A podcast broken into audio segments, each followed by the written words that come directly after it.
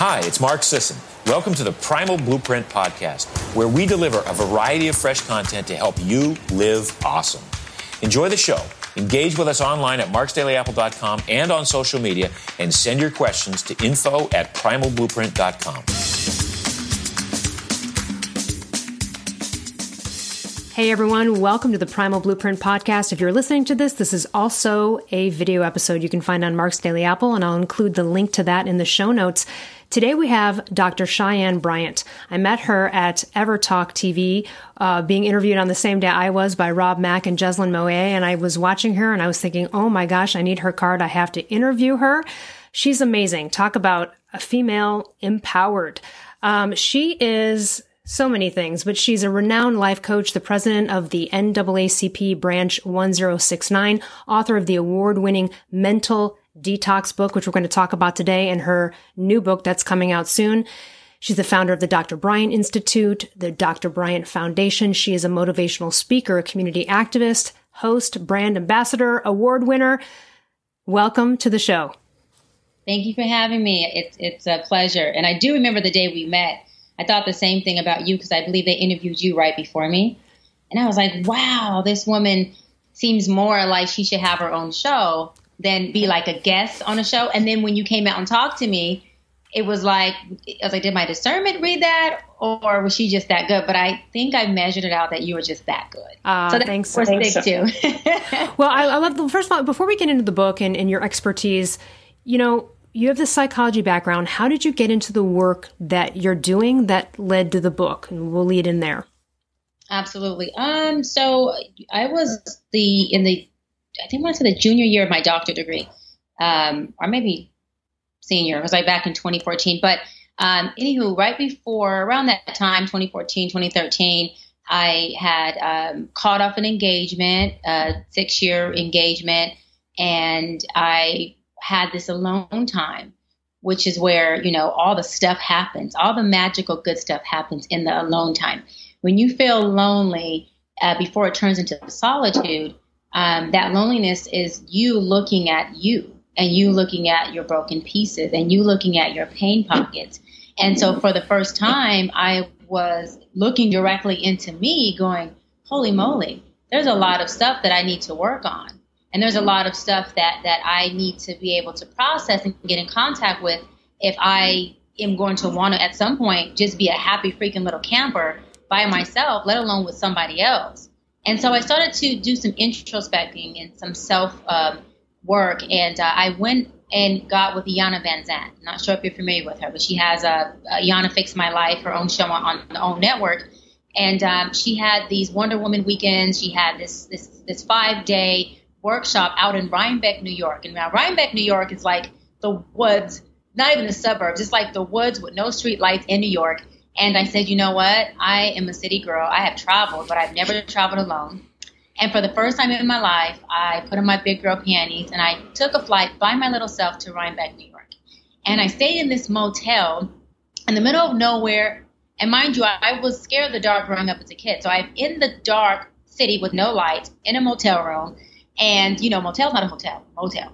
And I'm going, wow. And so I go to her workshop, and from day one to day five, I literally cried from day one to day five until I left. I cried so much that when I got back on the plane and got home, I was like, oh my God, like I've never had a headache. So I had to recharge from emptying out for almost a whole week of just breathing and recharging and, and, and really nurturing myself. So that was the beginning of my my intense healing journey. And so as I continue to do that and I started to meditate, I started to get in contact with myself, my pain pockets and who I am and what I need and what that looks like and where the trauma come from, where the abandonment come from. Um, I got to a space of what I call God's peace. And when I got to this space of God's peace, I thought, oh my goodness, if I can obtain this and I've learned to maintain it to this day, I got to give people this recipe. Like I have to teach people how to just my book is called Mental Detox, but it's really just detoxing their entire life um, of just the toxins. And I use the garden metaphor in my book because that's what I did. I, for the first time, actually took a walk in a stroll in my own garden versus people walking in my garden and saying, Whoa, you know, you got a problem with this, or, you know, your attitude is bad, or, you know, you're maybe you don't have compassion in, in this area, or you got some issues. And me going, no, no, no, look at your garden. And we're sitting there looking at each other's garden going, you know, Ellie, you got issues in your garden. You're going, but you got thorns on your roses. And I'm going, but look at your lilies. They're dead. I took a stroll in my own garden and I said, I got some beautiful, beautiful, beautiful, you know, lilies and roses, but I got some stuff that is funky in here. And more than that, I got some stuff that I haven't even paid attention to. So there's weeds and rodents that have taken over many places that I wasn't aware of because I was too busy looking at your garden or their garden or my ex fiance's garden and telling them what they need to work on and how they need to water, what they need to nurture, and what they need to plant. Or blaming or blaming someone else's garden problems on your garden. Yeah. really, your garden over there is coming into my garden. Coming in mine. It's encroach. It's, an, it's encroachment. Get out of here. So I finally started to plow out my own garden, and um, I just found the, the beauty in in there's in you know the cure for the pains and the pain, like I always say. Um, and there is all the beauty in the pain once you go back and you take a look at it, and you're able to plow out. And then I learned that I do control what I plant. And I do control what I nurture. And I do control the company that I have in my garden. Those who are going to celebrate what I plant or merely tolerate what I plant. And I can choose that to have one or the other. Um, one empowers and, and one demises or destructs. And so I have the choice. And another thing I learned as I start to plant these really healthy seeds, I start to have neighbors that had healthy stuff too. And I was going, oh my God, they got healthy stuff over there. And I also say it could it could even be not that I start to have neighbors that had healthy stuff. I believe that as we get, begin to plant these really positive seeds, I say America is just a shift in perception. So these positive seeds shift our perception. So I like to say it as I had all these healthy gardens that were my neighbors. But see, we see in others who we are, not who they are. So while my garden was distraught and broken down and, you know, unhealthy and, and a lot of pain and trauma, guess what? That's what I seen in the gardens around me. So as I begin to heal and I begin to plant healthy seeds and, and get rid of dysfunction and trauma, all of a sudden the eclipse left me and I was able to see the beauty and the healthiness in other people's garden. And the relationships changed and relationships blossomed and I was able to connect. I was able to have compassion and receive compassion. And I was able to see in others who I began to come into. And the beauty of that was too much for me to keep as a secret for myself. I said, I, everyone needs to know what this looks like. And I need to give them steps by steps on what that is and how I came into it and how you get it, but then how you keep it. Because we can't just get a garden, plant these seeds, and then run out and say, oh, the seeds are planted we do have to water and it does take work and the work is daily and it's not always you know work that we jump up and we just kumbaya want to do it but when we see what it what it breeds and we see what the harvest is that is our alarm clock or that's my alarm clock and that's excitement of me continuing to do it and you know i've come to a, a really good place um, I don't believe I've arrived, meaning my final arrival. We arrive every day, all the time with newness and new relationships, and we learn new things and we continue to evolve. And every day I'm learning something new that I, I thought I worked on, that I obviously didn't work hard enough on. And I'm going, damn, I gotta, I gotta look into that more. I thought I had. Good. Yeah, yeah, that was it. well, I, I love something you said in there that I want to get to, which is hanging around with people that encourage versus tolerate, you know, hanging out with a tribe. But before we get to that, I would say I have had some person like self improvement and self investigation is not fun sometimes. It's not. It's not because you got to see, oof, some of the sides you. Ugh. I would ask, um, what are some main points of things that really came out for you? Like, for example, my biggest thing was vulnerability, and it was something that friends had pointed out over the years, like, "Elle, you need to be a little bit more vulnerable," and I would be like, ah, you know, resistant, you know, and it was the one last freaking thing that I needed to do to unlock so many other things was just this piece over here with shame and vulnerability. Um, and I talked about that on that Ever Talk Live. You know, I have a hand disability and I had shame about it and I hid it and I was embarrassed about it. But here I am, this like very, you know, successful alpha who's on top of it and whatever. And I don't want to appear as weak. And, you know, so I shuffled this under the rug and oh man, that does not work. It backfires every time. I wish I had known what I knew then, right? You know, woulda, coulda, shouldas. What are some of those things when you were going through the garden and looking at your stuff that you were like, oh, this is a major theme. This is a major theme. What were some of those personal stories for you? You know, I love that question because some of that stuff that I'm going to mention, most of it still comes up to visit. And I tell people that. To visit. I like that. to visit. And my job is to have the awareness that it has arrived or that I'm triggered. And so my job at this point of doing all the work is to say, not today. You're not welcome. You can't choose from me anymore. Dysfunction, you're not allowed. And that is something that I have I have a conversation with within myself. Some of that, and I say that because folks really throw themselves away. They beat themselves up. And a lot of my clients, I'm in private practice as a as a life coach, and a lot of my clients beat themselves up when they when something comes back to visit. They feel like all the work I've done, I'm not doing anything, and I, I you know I'm not getting anywhere. And how could I? You could because you're human.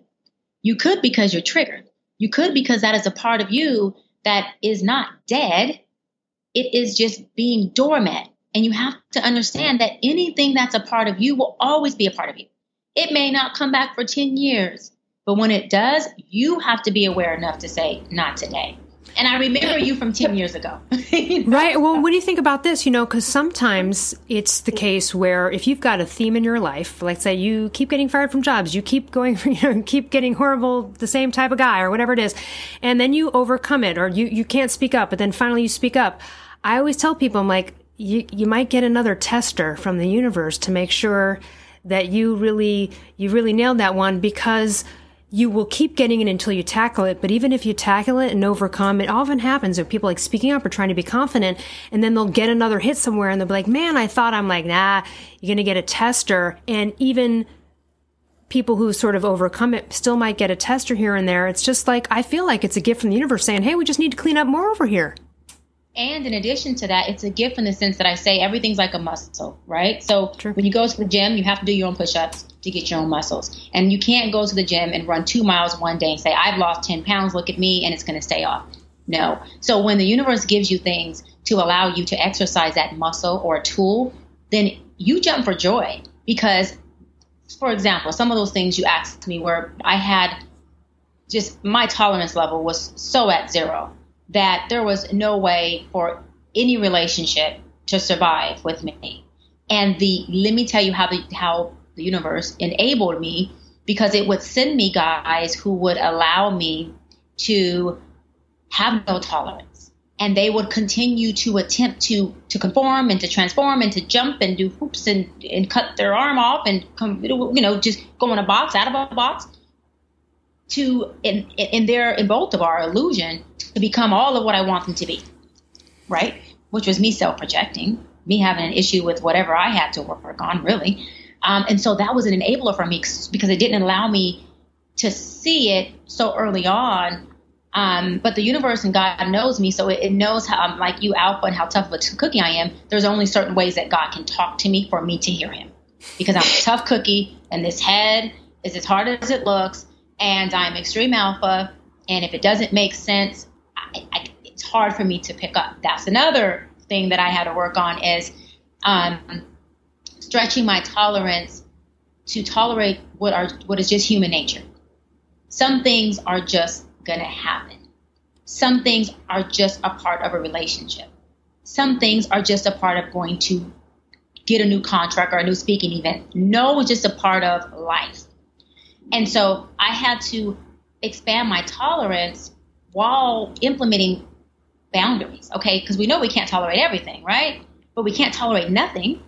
Because even you and I, as girlfriends, if I tolerate nothing at all, I might as well give you a script and just tell you what to say. And that's not fair to you. it's also not fun hanging out with people pleasers who are BSing you and telling you what you want to hear so you like them, right? Right. And that was one. And me being very, very spoiled and very, very used to people pleasers, um, down to like family members who, who, who, you know, my mom, my dad, my grandparents. I'm the oldest of seven. So I'm, I, I have a family that's very, very loving and very nurturing, and they're big spoilers, especially when it comes to me. And I had to go into the big world and realize that that may be reality for at home, but that's not reality for the big world and there's a balance that I have I had to be able to incorporate. And so some of those things were that vulnerability was a big one for me. Um, you know, just mostly for me was to be straight blunt, to not be a Nazi, to not be a damn dictator, a dictatorship over everything that goes on. And, you know, not to be a control freak and have to control and run everything in order for me to feel secure and solid in the relationship. Um, that stuff is just an illusion and it's it, it, it all it does is it it is fear at the end of the day. It's fear of of being hurt or fear of not being able to control the the situation or the person. So in our in our distorted thinking or my distorted thinking i thought if i can control and puppet it that it does exactly what i want. And if it does exactly what i want guess what? There's no discomfort. There's no disappointment. That's a lie. That's a total lie because in all of my controlling have i been disappointed? Absolutely. Have I've been hurt in all of my controlling, excuse my language, hell yes. And so it it, it almost didn't wouldn't make a difference, right? It it makes more of of sense, like for now, for me to dive in, fully love, fully be vulnerable, like you mentioned earlier on, fully accept the love and fully accept the vulnerability, so that God forbid that the experience ends, we both got the best and the full potential of that experience. Um, because the other way, it just doesn't work. And either way, it's a risk. I tell people, either way, it's a risk. You might as well jump in with a whole heart, a pure heart, and, and really, really allow yourself to authentically just love and be loved and be in that bliss. Um, and always come from a place of love. And so those were things for me that were that were really big. I had to deal with a lot of abandonment issues um, that were at the core of all of what I the controlling and the, the you know the insecurities and the fear and and I need everything to be so need certainty. I need to know exactly what's going on and when it's going to go on for me to feel secure and safe. That's not realistic. That is not realistic in life. And I had to understand that if I continue on that path, no one's going to drive me crazy. I'm going to drive myself crazy with the need to have that type of security or control because it doesn't work like that. Um, and so those are things for me that I had to really process. And then now they you know, they're doormat in many ways. But there are times where, you know, if I fall in love in a relationship or if I get too close to someone, and, and, it, and it mostly happens in romantic relationships for me, not so much friendships and all that, um, where those things can inflame. And the person's going, hold on, I'm here. We're going to work it out. You're okay. And I'm going, that's just what I need. But then I have to tell myself, you get men who say that. You've always had the good men. Now it's your responsibility to be the good woman, to respect that and take it for granted in the most possible loving, good way, not in a way where you use that as fuel for your fear, right? To make it to where they always constantly have to reassure, always constantly have to be in that place of like, you're going to be okay. Like they're babysitting, that's draining. And, it, and it's just, it doesn't breed for a healthy relationship. And so those things inflame, but it's a dialogue I have to have and say, listen, I'm feeling it's that vulnerability you talked about. Look, I'm feeling really funky right now. And I am in my fear pocket. So we got to talk it out. Oh, I need some reassurance. And that's just the mature, healthy me really negating my dysfunction, saying, listen, I'm going to talk it out with this person. I'm not going to allow you to sabotage it or screw it up. And then that's what that's that's the place I've had to come into. You know, it's so fascinating. What you're expressing right now is classic um, alpha woman pitfalls. My best friend Tanya Dyer is like an alpha coach, and she describes the life cycle. It's usually like abandonment, then it's struggle, then it's control, and then you finally surrender. And a lot of alpha females will then, in their uncoached alphaness, choose a beta male or someone that they can quote control or seemingly right, who's going to be there and be like, "I'll do whatever you want, I'll do whatever you want," so that we don't have to worry about you know the stuff. But at the end of the day, that gets really old for alphas because we want them to be like, "Hey man, stand up and be alpha, be an alpha dude." But they but they can't because, you know, that's not in their nature.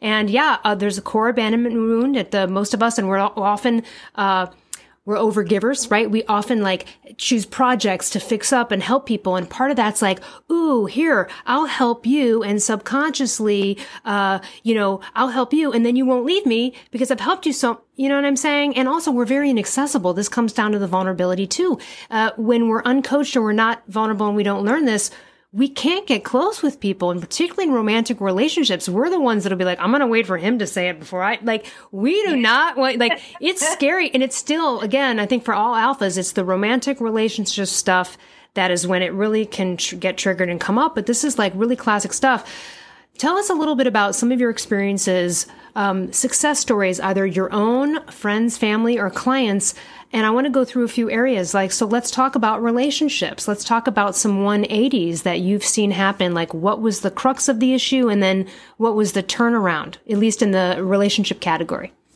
Yeah, totally. Um, so, well, this is a really funky story. It's, it's relation, it's relational, but it's very different and it's unique because I have, I, she's still my client, but I had a client who came to me mm, maybe two years ago. And um, she was just you know in tears and she is just emotionally broken down. Um, and she's uh, she's dating a, a, a I don't know she's dating a married guy. I, now, now I don't know how you can date a married guy I mean in the sense of dating but you get the gist of it. She's her the married guy is someone she's dating this is her boyfriend um, and she wants me to help her get out of it and what I told her was I will not help you leave him. Uh, because if I help you leave him, you'll be paying me in six months to help you leave the next married guy. And then in two years, I'll be helping you leave the next married guy.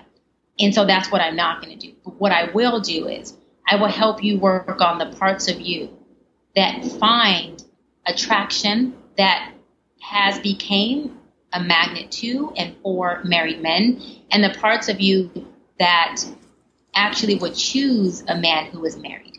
And once we work on those parts, your appetite will shift. You won't even have to worry about leaving him.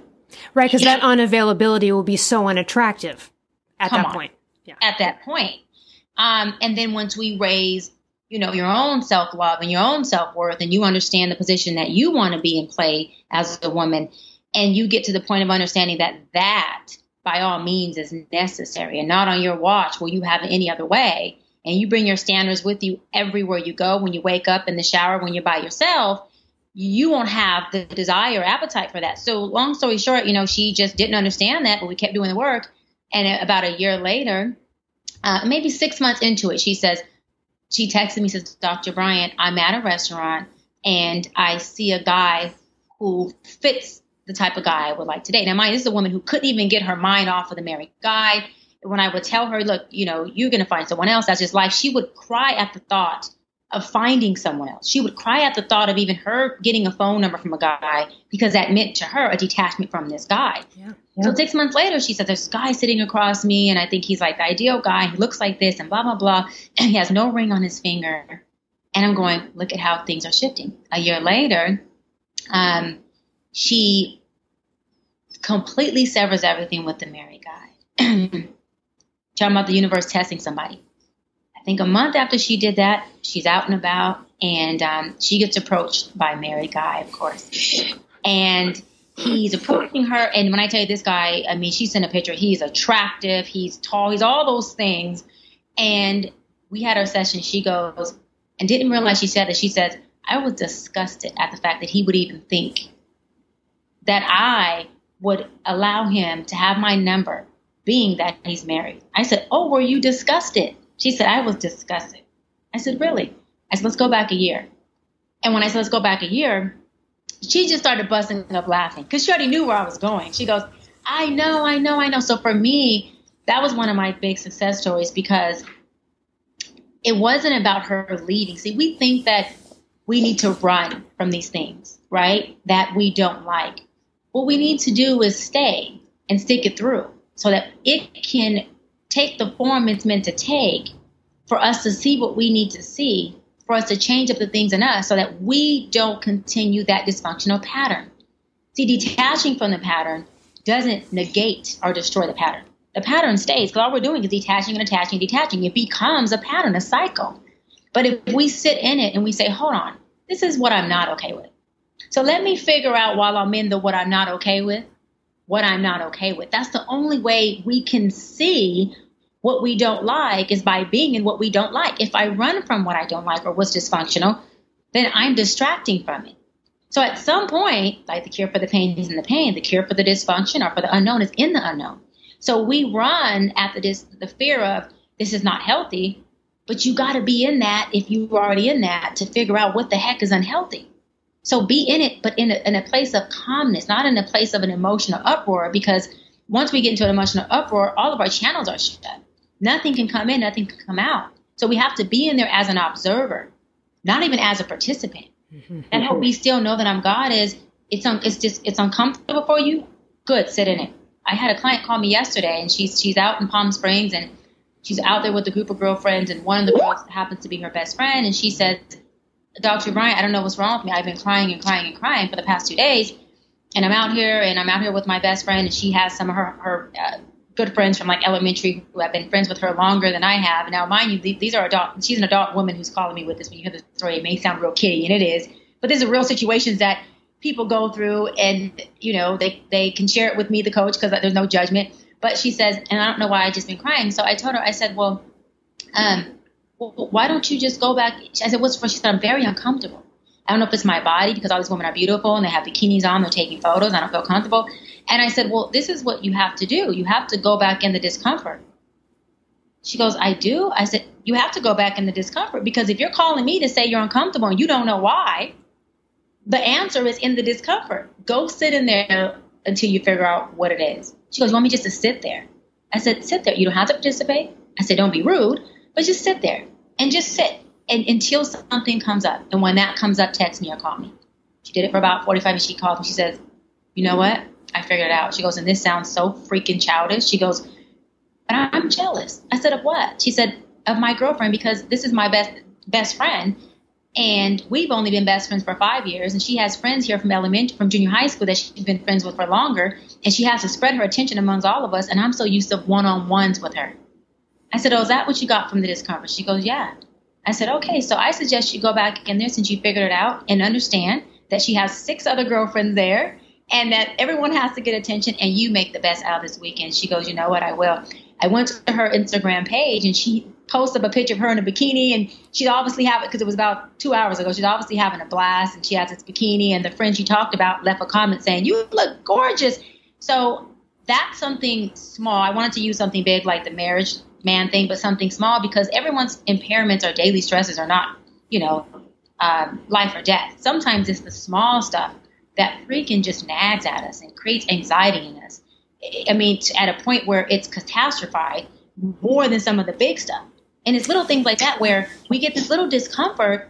And if we would just give our, ourselves a little more time and a chance to sit in that at which we are uncomfortable with, answers come from that. But if you run from it, you're stuck. Yeah, you know, it's interesting because in that scenario, it could have been so many things that she came back to you with. It could have been like, actually, I realize I have a body image issue. you know, could have been like true jealousy on that or like an issue. It could have been one of these girls is triggering me and reminding me of a bee that I used to know who bullied me in school. It could have been anything. Like I was waiting to see what it was. And that was interesting. She was like, okay, that's what it is. I'm, I'm feeling like I'm not being paid focused attention to. But again, these are the little things. We go through this and that's that's the key. When you're uncomfortable, you're having a negative emotion, you got to go, why am I feeling that? Like what just happened? I just got out of a conversation. What's there? You can't just blow it off and you can't just go off and be steamed about it all day bitching at people. Like you said, you've got to get into that discomfort. That's one of the best pieces of advice you can give. What about some thoughts in the arena of or tell us some of the ones that maybe are really stand out to you or exciting for you. But I was thinking like with career or money, you know, because we all have all these interesting beliefs about this, family stories, repeating patterns we once learned. What are some other, you know, stories or, or 180s within the arena of either like money or career? Yeah, totally. Um, that's some good stuff. Um, from from from I mean, well, clients, clients or friends or people you knew who did a turnaround somewhere that was exciting to you. Yeah, totally. Um, well, I mean, this story is really exciting because of this guy. Uh, we this is. Uh, so I have a Dr. Bryant Institute, which is life coaching, and then we have Dr. Bryant Foundation um, that serves the the underprivileged and serves the community and does a lot of work uh, with that and a lot of uh, prison reform. And so we have a guy who whew, uh, he did 35 years in prison, and I know, right? And uh, he did it for conspiracy because he wouldn't tell on uh, his brother uh, some things that happened.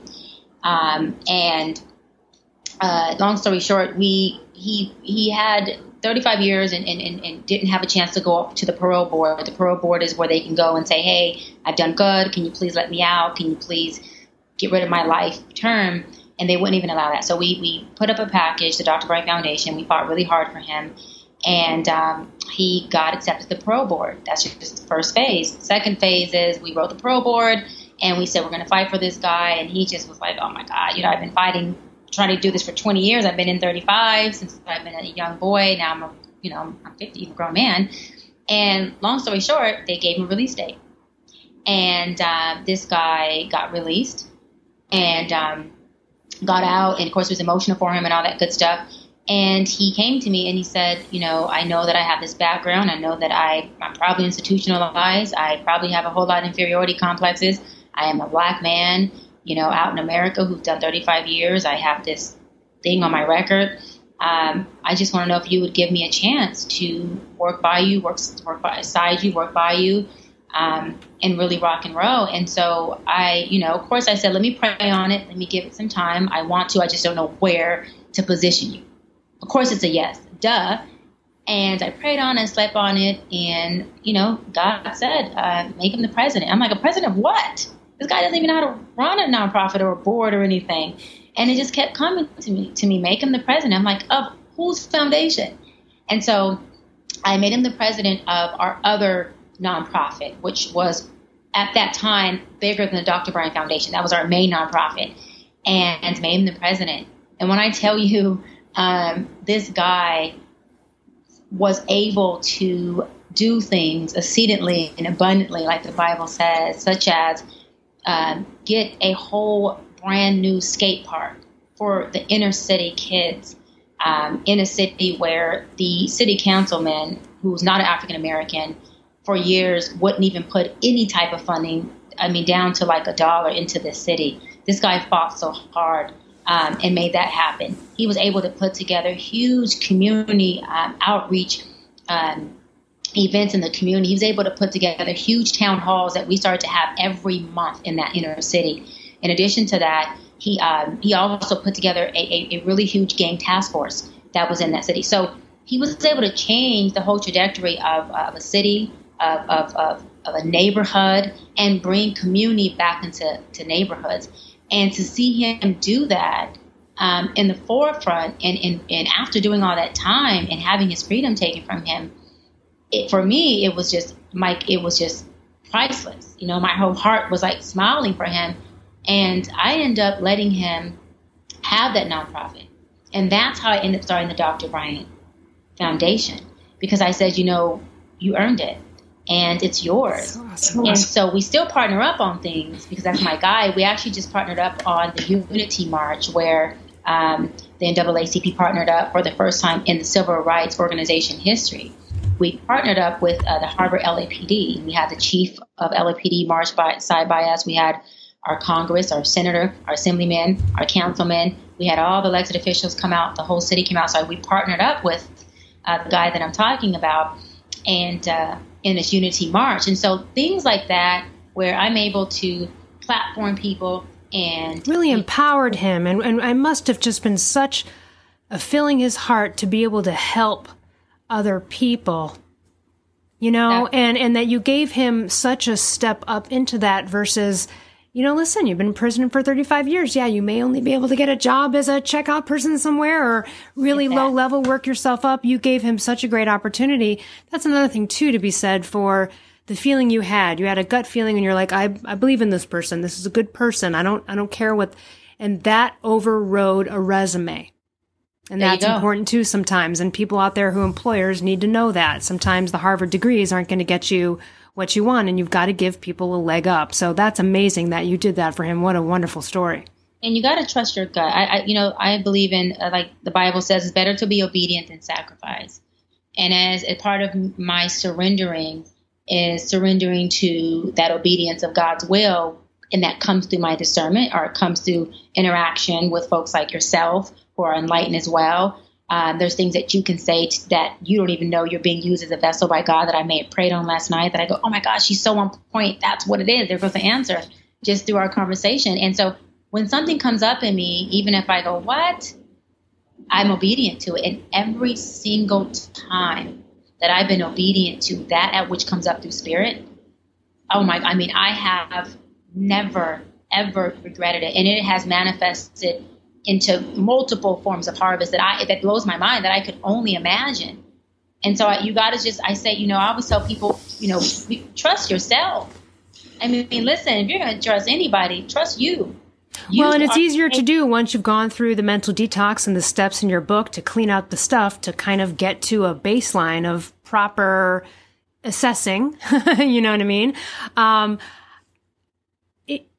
let's talk a little bit about this mental detox and what you had said earlier, which I wanted to get to was, oh man, this is such a big thing for me. We got to stop hanging out with people that aren't encouraging us, or we have to stop sharing our awesome goals and our exciting things with these people. Like your sister Mary always is a damn downer about every idea you have. Stop talking to Mary. Mary's not going to change. Mary's, the, you're the insane person. Mary is the person that is a downer on every single one of your ideas. She's not going to change. Stop putting yourself up against that. So you want a brick wall or a speed bump? You go call the friend that's going to be like, yeah, that's awesome. You kick it. Right? Because, yeah. and we, we hope for this, right? We want the family member to be as excited for us. Some people just aren't excited until they see something tangible. Some people just aren't excited anyway. So if you're going to want some kind of energy, you go for the people that have that. And this is such, We've all run into it. I've been through it many times and I've gotten many calls crying. You know, they, they try to share some exciting news with someone and it gets downered by a family member or by their, a friend. And they're just like, uh, and they're so upset about it. But at the same time, you're like, are you surprised? Usually the answer is no, because that person, that sister or whatever's been doing that forever. We got to get rid of these people sometimes and limit our conversations with them, right? Or if they're going to downer us, not to engage. Let's talk about that. Let's talk about toxic people and cleaning out the toxic people in our life because this is something we have control of and it's all around us. Oh, yeah. You know, my thing is when someone shows you who they are, believe them. 100%. Didn't Maya Angelou say that? Yeah, totally. Yep. And she's I, right. Believe them. Yeah, totally. And, and, you know, I'm happy that you brought her up because the other thing she said was that she doesn't allow people in her presence, especially in her home, to to use certain words that are negative or certain words that are are disempowering because she says guess what? When you leave your words stick to my couch they stick to my wall they stick to my place and i have to be the one that deals with them when you leave. And that has not just to do with a home but to do with your mind. If you have someone who is merely tolerating you and who is a you just said a debbie downer and who just you know just is attacking your character is just very toxic is just dysfunctional and they are self-projecting their own stuff, whether it's trauma, dysfunction, or pain onto you, you know, sometimes we can't just cut people off, but what we can do is take them in dosage. And what does dosage mean? Dosage means you can send a text message once a month that says, Hey, thinking about you, have a good day. You don't have to indulge in them. You don't have to be someone that they're speaking to every day because what happens is what folks plan in your mind, you're the one that has to detox that. They don't, they're not the one that has to come in and totally. re detox or do that stuff. So you have to be very protecting of your space, especially your mind and your emotions, and pay attention to how folks make you feel even when they're not speaking because energy is real. And so when you're in the presence of somebody and you always seem to feel, you know, down or you seem to feel disempowered, sit in that long enough to figure out what that is because it may just be them bringing up some stuff in you, which is good that you have to get in contact with. Mm-hmm. But you have to be in a place where you have such a good relationship with you and your higher being, whatever that may be. Everyone has their own thing. Um, to where you understand that without without this person, I'll be okay. I think at the end of the day, people want to know that they are going to be okay. And so they hold on to things that are toxic. They hold on to things that are that are that are not doing no service for them. Um, that's very destructive. because they don't believe that they'll be okay. And this is another thing I tell people, and I tell myself all the time if you plug into the source, the source for me being God, the source provides the resources. I'm just a resource to you. You're just a resource to me. Does that make us, you know, inferior or does that negate our, our value? Not at all. But my source provided you the resource for you to give me the opportunity to have this interview with you. Mm-hmm. What I don't have to worry about is that if the resource, you or any other thing that's a resource for me, money, a person, relationship, a job, career, family, friends, associates, if those resources tap out and do something that is dishonoring me, and that is pruned, my source will always provide because the promise says we will be provided abundantly and the plan is to prosper us. And if those two things are for sure, plug into the source and not the resource. Many people are plugged into the resource, being their job, being their career, being their husband, being their friend, their wife, whoever it is. I'm not saying don't plug in. I'm saying your your main plug-in, your main outlet is the source, whatever that source may be for you. And sometimes the source for some folks is yourself. That's not a bad source to have. But you have to understand that all resources stem from the source. And so what we need to not plug into is the resource and squeeze so tight to say, at the expense of my sanity, at the expense of my peace, at the expense of dysfunction and toxicity, I'm going to just hold on to this no matter what. Because without this, I have nothing. That's a distorted thought, and that is an illusion. Because at the moment that you release and let go and surrender, I will promise you that the floodgates will open. I mean, it'll open like a levee breaking. And there'll be so much flowing into you that you won't even, again, I go to my Bible verses because this is my source. It says, you know, I'll open up the windows of heaven and pour out blessings big enough to where you won't even be able to receive. That's what happens when we stay open like this and not like this. And we surrender like this and not like this. This yeah, is I'm afraid to surrender because I don't know what's out there. This is I'm not afraid to surrender. Bring it on. Because I yeah, I'm a big fan of the unknown. I'm a big fan in like the unknown possibilities of where the juicy stuff is at that's where it's at. And also, I too, I, I use the word universe, use the word God, same, same kind of situation, all the same thing. But I always say, when you do a pro you move, I don't care what it is, getting over a thing, uh, beating an addiction, uh, breaking up with a married guy, like what, when you do something that's a pro you move, you will get a prize. You will get a prize. It'll show you in the right direction. It happens every time. It happens so much. I expect it. I declare it. So when I do something that's tough, I go, Oh, I know. I can't wait. And it always shows up in 24 hours and it's always something unknown. It's something that I couldn't have guessed, a call out of a nowhere about a speaking engagement, something. It's something. And, uh, again, I have the belief system and I'd like people to get into that belief system, but it's true. When you do these pro you moves, man, life gets better and you will be dropped prizes and opportunities. If you just try it, you'll see. And belief, belief. Yes. You can't we can't go off without mentioning that. Belief is faith and belief, they're married, they go hand in hand. Belief is at the forefront of any manifestation. We are convicted by our beliefs. We, you know, I say universe, God, I think God created the universe like I'm with you, potato, potato. God blesses us at the level of our beliefs. The universe pours in at the level of our beliefs. And that's what it is. If we believe and we stay steadfast, that this is what it is and we know like we know like we know, then that's exactly what you, you will receive. Now, you don't have the control of the, the date or the deliverer, but that's not your business. Just understand that if you believe it to be this and you hyper focus on that, while staying neutral without manipulating. I always say if you can't go high, go neutral. Just don't go low. Whatever you do, keep your vibration high or neutral, don't go low. But you will get that at which you believe. And that's good or bad. And we get to keep that at which we give folks. So what God moves through us, He gives it to us, good or bad.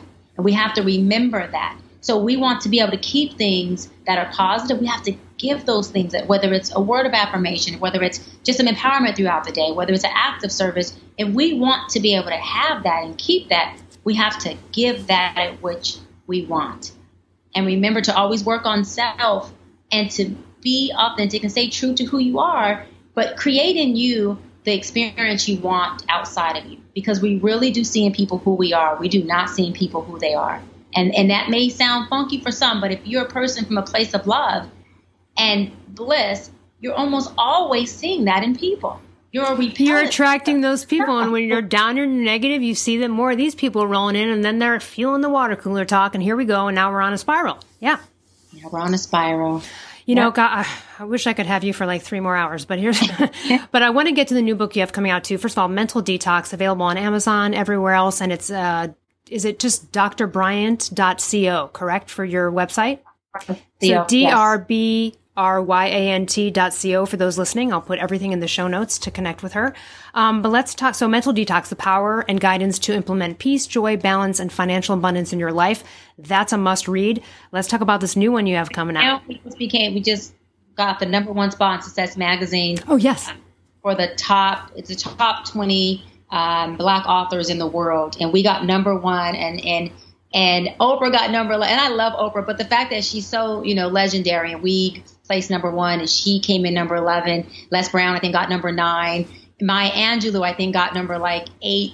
And we, Mental Detox is number one in that Success magazine uh, the month of June. And that was just, that was like priceless. I don't even have any words to describe how that is like goosebump making. Yes. Absolutely. Congratulations. That's a huge feat. And it's always amazing when you, even though you love these people and you've admired them, you're like, could you have ever imagined, right? At one point, many, many years ago, if someone said, trust me, Oprah's going to be like 10th on the list. You're going to be number one. You wouldn't, you'd be like, all right, maybe. I don't know. You'd be like, that sounds great.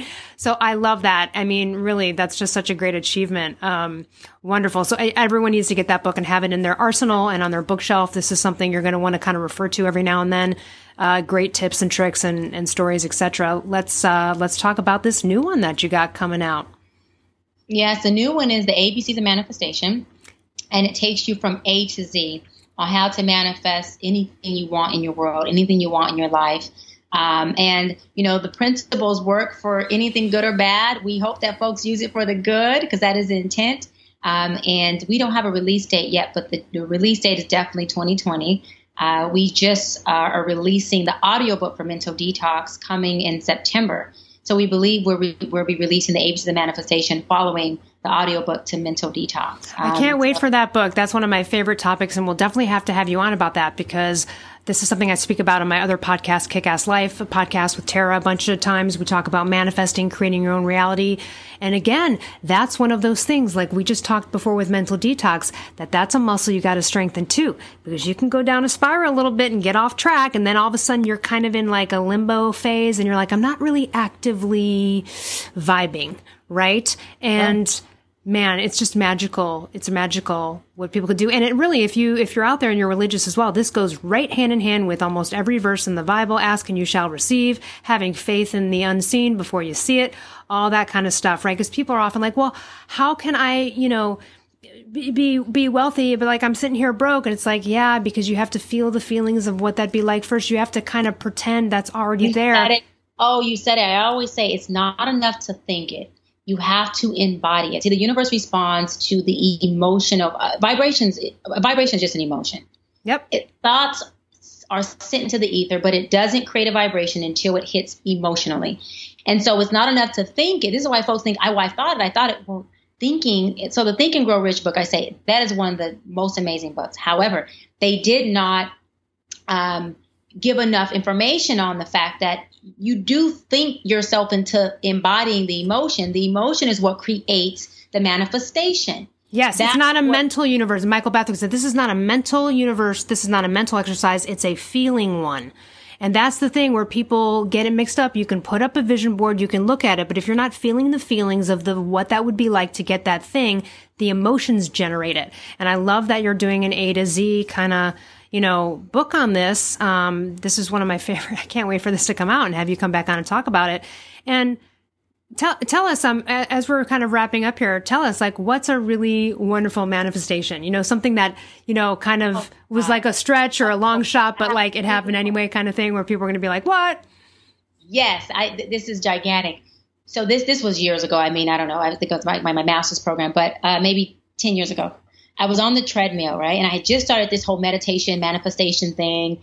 And um, so I was like, let me play with it. Let me see if it really happens. If I, while I'm running on the treadmill, I'm going to embody, feel, not just think what it feels like um, to have $70,000 to open up my franchise. It was going to cost me $70,000 to open up a franchise that I wanted to have. So I'm on the treadmill and I mean, and I had a, a, a mobile legal company at that time that I owned and it was rocking and rolling, but I want to invest some more, blah, blah. So I'm on the treadmill and I'm running and I go, okay, for a full hour, I'm going to just zone, hone into, I got the 70,000. Oh my God, I'm so excited. I can get my franchise. This is happening. And I'm feeling this the whole time. And I mean, I'm in this excitement of like, it's here. I see the check. I feel it. I put it into the bank.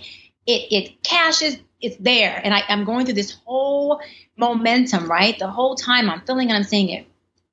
Whew. Three days later, I go to a client, Miss Willer. Rest in peace. I'll never forget. She's, for anyone who's familiar with the West Coast, she was a resident of the Malibu trailer park that sits above Paradise Cove. I know exactly where it is. I live in Malibu. Yes. And I go visit her. Now I've been seeing Miss Willer for she was my client for about two months, and she was going through a divorce. Her husband was divorcing her, and he was very abusive. And long story short, um, she didn't know that he even had all this money. And when he divorced her without a prenup, he, she ended up coming in on like, I mean, hundreds of millions of dollars. It was it was bananas. So I'm helping her with her documentation through it because I, I have a legal company that I was doing back back in the day. Long story short, I tell her, okay, Miss Willer, you know your bill is you know two thousand dollars and some change, and so she writes me um, the check for seventy thousand. Now I'm just an integrity person. I don't care who writes me a check for that amount. I don't care like, if I that's too much. That's not right. checking with you. I don't. I'm not gonna. So I said, oh, and she's this woman's. I mean, this woman's in her like in her late 80s. Oh, I think right at 89 or something. So I thought, and you know, made a mistake. Now this lady had a very good mindset. She had no memory loss. She cursed like a sailor. I mean, she was very aware of of what she was doing. And I said, oh, Miss Willer, I, I'm so sorry, but you wrote this amount as a total wrong amount. She says it's the right amount. I said Miss Willard. So we kind of went back and forth. And then she got mad at me. She said, Listen to me. Don't argue with me. She said, and she thought that I worked for the company, not own the company, by the way. She goes, You deserve better than working for this scumbag company. She tells me, working for this company. She goes, You take that money and you go invest it in something. And then she turns around and writes a check for $5,000. Ellie and says, And you take this and go on a vacation and she's a drinker. So she goes, and the only thing I ask is that you get as you have a cocktail drunk as you can, so you get a vacation because you deserve it. So I just asked her, can you tell me the amount before I take this to the bank? What does this say? Because I want to make sure you know what you wrote. She goes, she told me, don't insult me. I'm not telling. I'm not going to read. I know what I wrote. I and so I'm sitting there. I'm going like, holy freaking moly. And so as we're sitting there, I'm like, okay. So I just start crying. And I go, I'm so sorry that I'm crying. And I said, I feel so unprofessional because you're my client. I'm not supposed to be crying. She goes, No, I'm happy you're crying. It shows that you're human and it shows that you're grateful. Now get out of my house. But it was a joke, like, get out of here, get your money and go.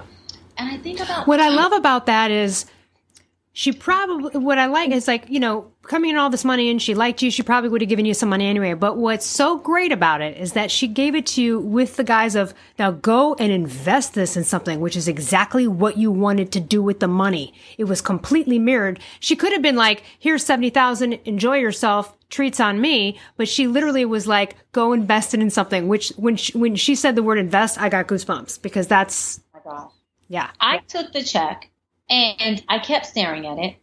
I put it in the bank and I still told myself until that thing clears. Right. Like, I don't believe it. yeah.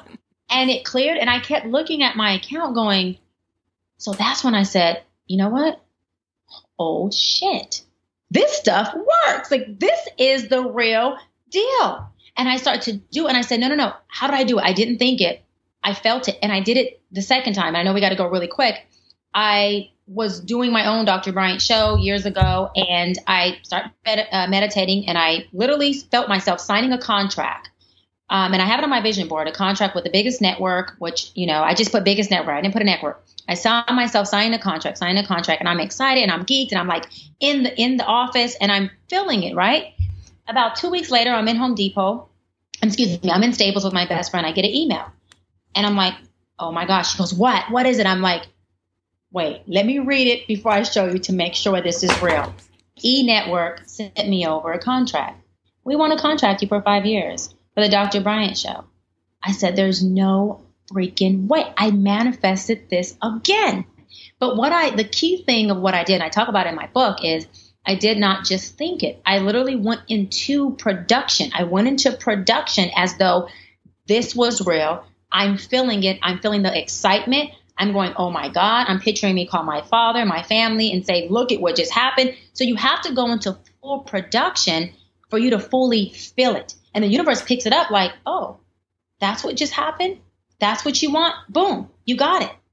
And so those were really huge moments. And, and I just, I'm still in awe of, of the seventy thousand dollar check because it was too it was identical and on point. I just couldn't believe it. And that that is you know what and here's the wonderful thing about these things. Sometimes we forget all of these wonderful manifestations from the past. It's nice sometimes when you're having moments to of faith issues to bring up the prior manifestations. Sometimes I will do that, you know, because you, you, or people will remind me. They're like, "You remember when you manifested that?" And I'm like, "Oh my god, yeah, I haven't thought about that in a while." How soon we forget. So I think it's nice that we go over a list in our heads of the wonderful things that have happened to us in a state of gratitude, but also the manifestations. All right, we'll put everything in the show notes. You will have to come back on again to talk about the man. We have to talk manifestation stories. That is my favorite. That's my jam. Um, but we can go to your. Go ahead. No, how I want people to know like how it works because I want people to manifest yeah. their life or their dreams. That is so important to me. It is just so important. Absolutely. And it's possible for everybody. And that's the thing. Um, I, uh, Justin Perry, YouTube, uh, You Are Creators, he was working on an assembly line, had no education, had a stutter, and he read Think and Grow Rich and The Secret. And he kept telling people, I'm rich. I don't care. I'm rich. And they were like, whatever, dude, pipe dream. His religious family was like blasphemy. And now he's living in like an 8,000 square foot home on the water in Florida with two boats. And now a young woman like me who's a doctor listens to his YouTube videos that say, "What are we going to do today, Pinky? I don't know. Take over the world." Yes, I listen. I, that's my law of attraction. Go to brain food. Is it? Yeah, me too. I love Justin. Um, I yeah, I interviewed him and he's great and his story is incredible. And again, it it can be for anyone. It doesn't matter about education level, societal ranks. Everybody can do it. So this book's going to be really powerful, and we'll have you back on to talk about it. Thank you so much. Is there anything you'd like to leave our audience with? Just, you know, I just want to say you only have one job, and that's to be extremely happy. And if you do that, I promise everything will match that fly. That's it.